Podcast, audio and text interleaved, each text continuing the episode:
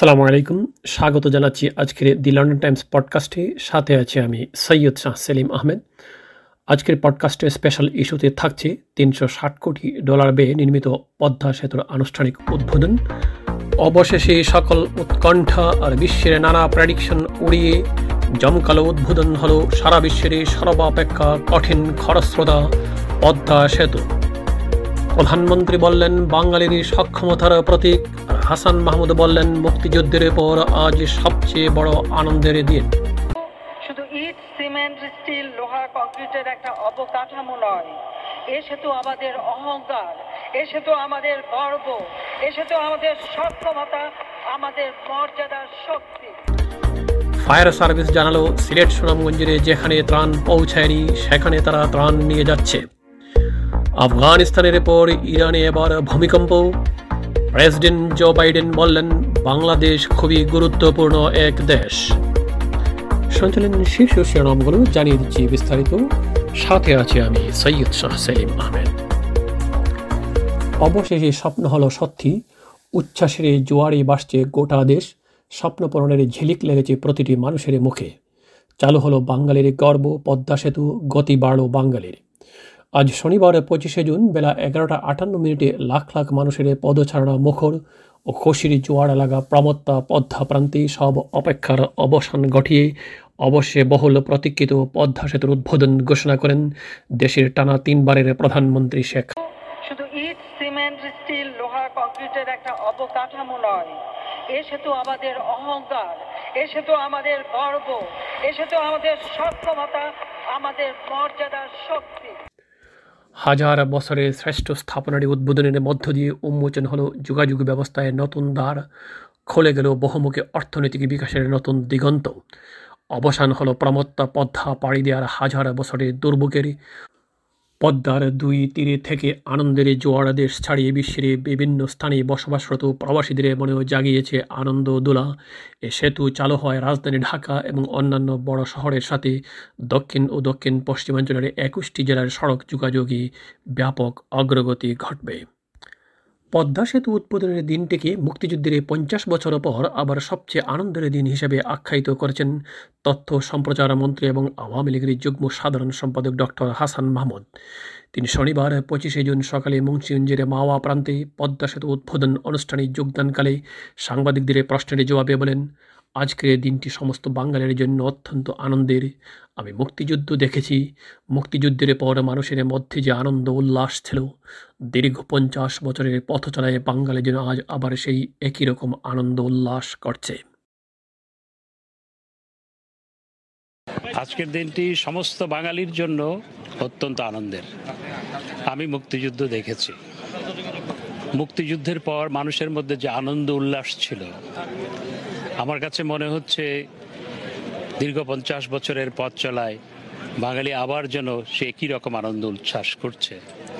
এদিকে পদ্মা সেতুর জন্য বাংলাদেশকে অভিনন্দন জানিয়েছেন দুর্নীতি ভিত্তিহীন অভিযোগে অর্থায়ন থেকে সরে যাওয়ায় বিশ্বব্যাংকের প্রতিনিধি।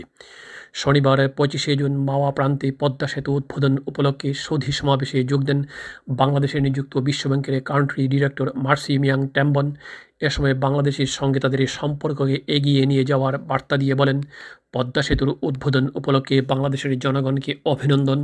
সময় এসছে বাংলাদেশ ও বিশ্বব্যাংকের মধ্যকার সম্পর্ককে এগিয়ে নিয়ে যাওয়ার। শনিবার পঁচিশে জুন সকালে যখন পদ্মা সেতু উদ্বোধন হলো, তখন প্রধানমন্ত্রী পাশে উপস্থিত ছিলেন তৎকালীন অর্থ উপদেষ্টা মশিউর রহমান, সাবেক যোগাযোগ মন্ত্রী সৈয়দ আবুল হোসেন ও তৎকালীন সেতু সচিব মোশারফ হোসেন ভুইয়া। কিন্তু বাংলাদেশের সেই ঐতিহাসিকদের কেবল পাশে নেই। বর্ষিয়ান নেতা, যিনি সাহস আর দক্ষতা এবং ক্যারিসমেটিক স্বকীয়তা দিয়ে উত্থল প্রমথা খরস্রোদা বহু মৃত্যুর সাক্ষী। সেতু প্রকল্পের আর্থিক যোগানের সঞ্চালন ব্যবস্থার দক্ষতা দেখিয়েছিলেন প্রধানমন্ত্রীর ডান হাত প্রধানমন্ত্রীর ভাষায় প্রিয় মোহিত সাহেব সেই সাবেক মন্ত্রী আবুল মাল আব্দুল মহিদ স্বপ্নের এই পদ্মা সেতু উদ্বোধনের অনেক আগেই গত তেই উনত্রিশে এপ্রিল দিবাগত রাত বারোটা ছাপ্পান্ন মিনিটে রাজধানীর ইউনাইটেড হাসপাতালে মৃত্যুবরণ করেন। বলা যায় প্রধানমন্ত্রী মোহিত সাহেব বা প্রধানমন্ত্রী মোহিত ছাছা না থাকলে হয়তো অর্থ মন্ত্রণালয়ের মতো মাথা ভারী এবং ঘুরে ধরা মন্ত্রণালয়ের পক্ষে বাংলাদেশের কোনো যুগান্তকারী সাহসী প্রকল্পে সায় কিংবা টাকা যোগান দেওয়া সম্ভব হতো না।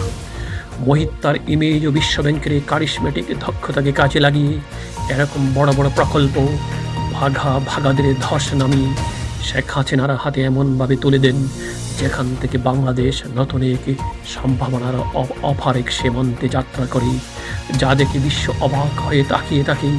বিশ্ব ব্যাংকের সবাই কিংবা বিশ্ব অর্থনৈতিক ফোরাম জি সেভেন কিংবা অন্যান্য প্রভাবশালী ফোরামে সতাই আফসোস করে বলা হয় আমাদের কাছেও যদি একজন মহিত থাকতেন।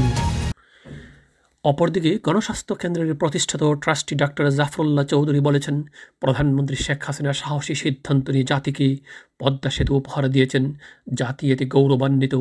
প্রধানমন্ত্রী প্রজ্ঞার পরিচয় দিয়েছেন, যেমনটা তারা বাবা প্রজ্ঞার পরিচয় দিয়েছিলেন সাতই মার্চে। পদ্মা সেতুর উদ্বোধন উপলক্ষে মাওয়া প্রান্তে আয়োজিত সুদী সমাবেশে অংশ নেওয়ার সময় ডাক্তার জাফরুল্লাহ চৌধুরী সাংবাদিকদের এইসব কথা বলেন। যশোর বিজ্ঞান ও প্রযুক্তি বিশ্ববিদ্যালয়ের মাইক্রোবায়োলজি বিভাগের চেয়ারম্যান অধ্যাপক ডক্টর ইকবাল কবির জাহিদের বিরুদ্ধে একই প্রতিষ্ঠানের প্রকৌশলীকে মারপিটের অভিযোগ উঠেছে। আহত নির্বাহী প্রকৌশলী মিজানুর রহমান যশোর জেনারেল হাসপাতালে চিকিৎসাধীন। তিনি এই ঘটনায় বিশ্ববিদ্যালয়ের রেজিস্ট্রারে বরাবর লিখিত অভিযোগ দিয়েছেন, শনিবার বেলা আড়াইটার দিকে বিশ্ববিদ্যালয়ে ক্যাম্পাসে এই ঘটনা ঘটে। সেনা, পুলিশ ও র্যাব প্রদানের পর এবার সুনামগঞ্জের বন্যা পরিস্থিতি পরিদর্শন ও ক্ষতিগ্রস্ত এলাকায় ত্রাণ বিতরণ করেছেন ফায়ার সার্ভিস ওয়েলফেয়ার ট্রাস্টের ব্যবস্থাপনা পরিচালক লেফটেন্যান্ট কর্নেল অবসরপ্রাপ্ত এস এম জুলফিকার রহমান। শনিবার দুপুরে সুনামগঞ্জ ফায়ার সার্ভিস ও সিভিল ডিফেন্স কার্যালয়ে আসেন তিনি।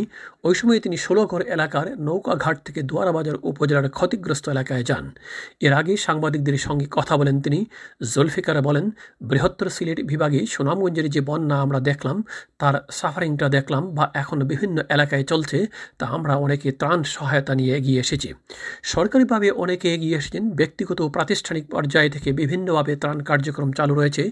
ফায়ার সার্ভিসের এই কর্মকর্তা কর্তা বলেন, যেখানে এখনও ত্রাণ পৌঁছেনি, আমরা সেই সব এলাকায় ত্রাণ নিয়ে যাচ্ছি। তবে এই ত্রাণই শেষ নয়, আমাদের সহযোগিতা অব্যাহত থাকবে, আমরা বিভিন্নভাবে সহযোগিতা করার চেষ্টা করছি। আফগানিস্তানের পর এবার মধ্যপ্রাচ্যের দেশ ইরানে একটি শক্তিশালী ভূমিকম্প আঘাত হেনেছে। দেশটির রাষ্ট্রীয় টেলিভিশনে বরাদ দিয়ে বার্তা সংস্থা এএফপি শনিবার এক প্রতিবেদনে এই তথ্য জানিয়েছে। ওই প্রতিবেদনে বলা হয়েছে, স্থানীয় সময়ে শনিবার ভোরে ইরানের দক্ষিণ সাগরীয় জলসীমায় পাঁচ পয়েন্ট ছয় মাত্রার একটি ভূমিকম্প আঘাত হানে তাৎক্ষণিকভাবে কোনো প্রাণহানি বা ক্ষয়ক্ষতির খবর পাওয়া যায়নি। ইরান ছাড়াও সংযুক্ত আরব আমিরাতেও স্থানীয় সময়ে শনিবার সকালে কম্পন অনুভূত হয়েছে বলে বেশ কয়েকজন বাসিন্দা জানিয়েছেন। সংযুক্ত আরব আমিরাতের ন্যাশনাল সেন্টার অফ মেটিওরোলজি টুইটারে ভূমিকম্পের খবর জানিয়েছেন, তবে তাদের দাবি এই ভূমিকম্পের মাত্রা ছিল ছয় মাত্রার।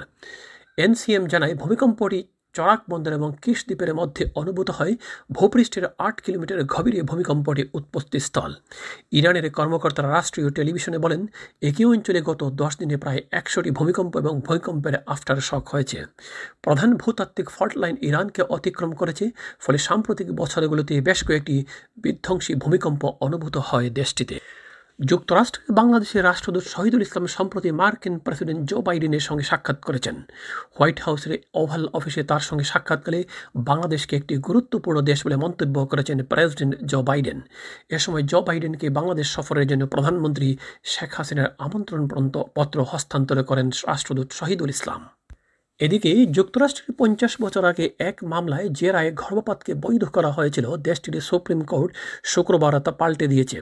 গর্ভপাতের এই আইন বাতিল হওয়ার পর দেশটির সাবেক প্রেসিডেন্ট ডোনাল্ড ট্রাম্প বলেছেন ঈশ্বরী এমন সিদ্ধান্ত নিয়েছেন।